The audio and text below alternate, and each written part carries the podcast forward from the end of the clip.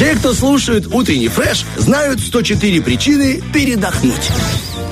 Итак, дамы и господа, наступает тот момент, когда действительно не зря, не зря мы пришли со Стасом Кио в белых рубашках и галстуках, на кремленных туфельках и наглаженных под стрелочки брючках, дабы искусство встречать нарядными. Э, манжеты подготовлены, клипсы в уши вставлены, э, хайера зачесаны. Искусство бывает разным, и об этом нам расскажет Саша Дга в своей рубрике Тадж Махал, Чем махал?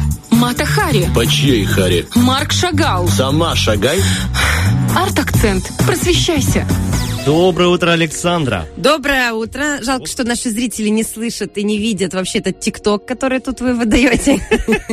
Не отбирай текст Артема Мазурова. Но мы можем зайти и посмотреть. Заходите в наши сторис. Мазур, нижнее подчеркивание, ПМР. Молодец, хорошая э, нативная реклама, У. Мазура свой ТикТок в Инстаграме. Потому что я в этом искусстве не разбираюсь. Ну, Но есть постепенно. искусство, которое владеет Дегай. Там я люблю заслушиваться. Да, у нас сегодня с вами мода. А, Вот, чернушки не будет. Э, Специально старалась для Стаса, чтобы Спасибо он был большое. расслабленным этим Я утром. не люблю а то чернушек. тебе хватило утром уже настроения. Значит, смотрите, мы сегодня с вами отправимся в Японию. Япония. Мы там практически никогда не бывали в плане искусства, потому что это абсолютно другая культура, это абсолютно другая система, культы, вообще все там по-другому, абсолютно. Это не Европа. И э, в Японию в контексте мира моды и модельеров японских мы с вами ни разу не касались за уже три года активной и Ого. плодотворной работы. Вы знаете хоть одного дизайнера, да, японского? А, только, я думаю, Не, из шуток, так. из шуток, которые там, ну, не, не, Хорошо, не- Артем, не ты для знаешь, эфира, да? Ты знаешь хоть хоть одного дизайнера? Просто давай. Ну, конечно. Да, Ну, как, как, э, как Ковали. О, Коваль. Как Или ты типа Ковали. Ковали. примерно так. Зарплата. Артема позволяет. Гуччи. Гуччи, да. Да, Орландо Блу. Северный Уигер, Весли Снайпс. Давай накидывай. Я сейчас... А Ямамото, Йоджи Ямамото, слышал Вот, когда-нибудь? Это да. японский дизайнер. Кавакума, это женщина, дизайнер из Японии, у нее Ком де Гарсон был Кавакума, бренд. Кавакума это кума Йота Тамото. Вот, я-то там вот, собственно говоря, Кенза Такада. Вот Кенза вы точно все слышали. Хотя бы в плане парфюма. Кенза очень известна. А сегодня у нас с вами э, Исей Мияки. Вот. И это супер известный дизайнер. Прости, как вам а смешно это- не да, казалось? Это с угрем? Да-да, ощущение, что мы с угрем, что мы делаем заказ в суши-ресторане. Ну, примерно вот примерно так для тех, кто не шарит в мире моды, Ну, так и воспринимается. Пожалуйста, мне два, э, два Мияки, да, под один усеем. и один кинзо. Пожалуйста, да. На самом деле очень интересный дизайнер. И начнем с самой такой классной топовой истории, которая Дега, вас должна пожалуйста, заинтересовать. прости, можно по буквам? Да, еще раз. посмотрим. Исей с двумя «с», Ис, сей. Мияке. А, вот есть. Просто, может, тот тоже сейчас перед компьютером, Да, либо и с телефоном посмотрит, посмотрим. покайфует. Будет интереснее. Ну, расскажу вам самую такую популярную историю, известную, потому что она должна вас зацепить. Смотрите. А потом уже пройдемся по тому, какой он и вообще, что он сделал для мира моды. Значит, в далеких 80-х годах, когда всем известный Стив Джобс, сооснователь бренда Apple, да, компании Apple, отправился в Японию, чтобы по- пообщаться с генеральным директором компании Sony, а, господином Морита, значит, он увидел, что в компании все а, одеты в униформу. Это была такая крутая трендовая куртка с отстегными рукавами. И его эта идея заинтересовала. И он начал расспрашивать, кто был дизайнером, кто создавал эту униформу для компании Sony. Значит, тут он знакомится с Исеем Мияки, который создал эту униформу, и подумал о том, что было бы неплохо и в Америке, в компании э, Apple, создать нечто подобное. И он решил, что это будет жилетка. Я тут сразу, конечно, Вассермана начинала представлять, ну, потому что самая культовая жилетка именно у него. Вот. Но понятно, что Мияки минималист, и вообще японская культура это про другое. Вот. Но в компании Apple эту идею не поддержали, так как американские, американцы это другой менталитет, им не нравится вообще история с униформой, а японцы, они, конечно, в плане культуры и в плане каких-то порядков, они другие. Плюс они пережили Вторую мировую войну у себя на территории, и Хиросиму бомбили, Нагасаки, и у них не хватало вещей. И когда Sony выдавали вот, эту, вот эти вещи, для них это было важно. И, собственно говоря, этот культ продлился дальше, культ униформы. Значит, но Джобс на этом не остановился, потому что ему очень понравилась идея Мияки. Мияки как раз был за то, чтобы вещи были не сколько люксовые, сколько доходить могли до каждого адресата. То есть у каждого должна быть крутая футболка, классные джинсы, все должны выглядеть хорошо, и эти вещи должны быть максимально технологичными. Про технологии мы поговорим с вами позже. И он разработал ту самую черную водолазку. И всю жизнь Стив Джобс, которого мы с вами знаем, ну, то есть не с детства, уже когда он стал суперзвездой и соз- создал тот самый MacBook и Apple и прочее, он ходил в черных водолазках и Сея Мияки. Вот этот его фирменный стиль все благодаря тому самому японцу. То есть, э, Дега, сам и, Исей Мияки, он и придумал водолазки Он вообще? придумал, нет, он придумал вот этот формат водолазки. Водолазки существовали и А, до этого. всё, он придумал понял. Именно этот узнать. формат водолазки с этой тканью, э, этой расцветки, черная, лаконичная, которая подходит, сочетается со всем и которая неубиваемая. И Ну таких да, тут ничего личного. Ничего вообще. лишнего. И он заказал более сотни Стив Джобс, и всю свою жизнь, все конференции, мы кучу фоток можем найти, где Стив Джобс именно в этом стайле.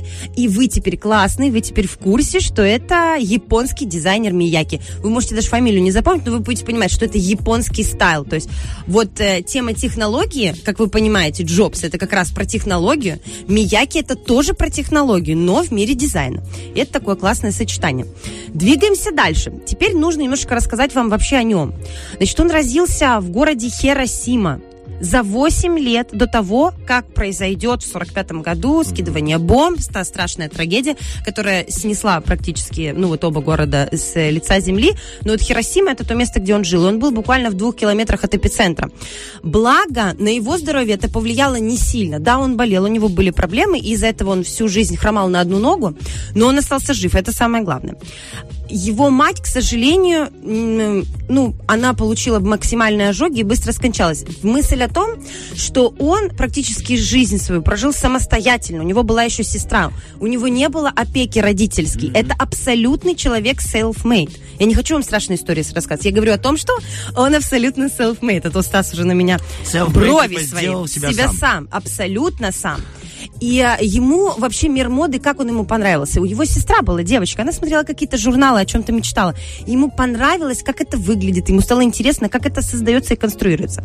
Он вначале, э, значит, поступил в Японию, отучился на технологию, ну, именно визуализирования, да, в графическом дизайне. А потом он отправился в Париж. И в Париже он проработал недолго, всего пять лет, но успел зацепиться за эм, бренд э, Юбере де Живанши, это модный дом европейский, эм, э, и как бы французский. И там он, конечно, очень явно себя и круто проявил. Э, Вот.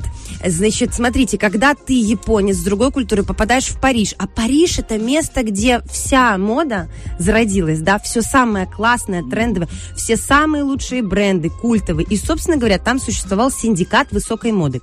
Два слова о нем, чтобы вы просто понимали, насколько это важная организация. Она была создана еще в 1868 году, то есть, смотрите, вторая половина 19 века. Это очень давно. Этот синдикат существует до сих пор. Этот синдикат создал э, Чарльз Уорд. Это дизайнер, который первый разделил коллекции по сезонам моды. Это появилось еще тогда. Вот. И он создал этот самый синдикат для того, чтобы все модные дома формата кутюр, а кутюр это значит а, максимальная ручная работа, самые дорогие ткани, то есть ультра-супер-люкс самое дорогое. Они могли взаимодействовать друг с другом, у них было бы такое объединение, внутри которого они могли бы существовать. И, собственно говоря, эм, Исей Мияки благодаря вот этому синдикату смог развиваться в Париже.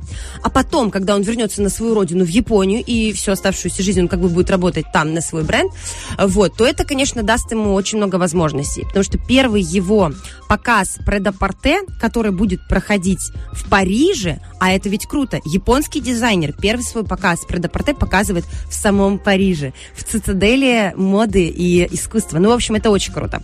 Э, Мияке возвращается в 60-х годах в Японию, и вот с этого момента, то есть вы представляете уже сколько лет, э, все его бренды прекрасно развиваются. А у него несколько было брендов. Они все одноименные практически. Значит, он занимался мужской модой, женской модой, парфюмом. Это все прекрасно продавалось на мир. Это не, это не локальный японский бренд, это мировой бренд.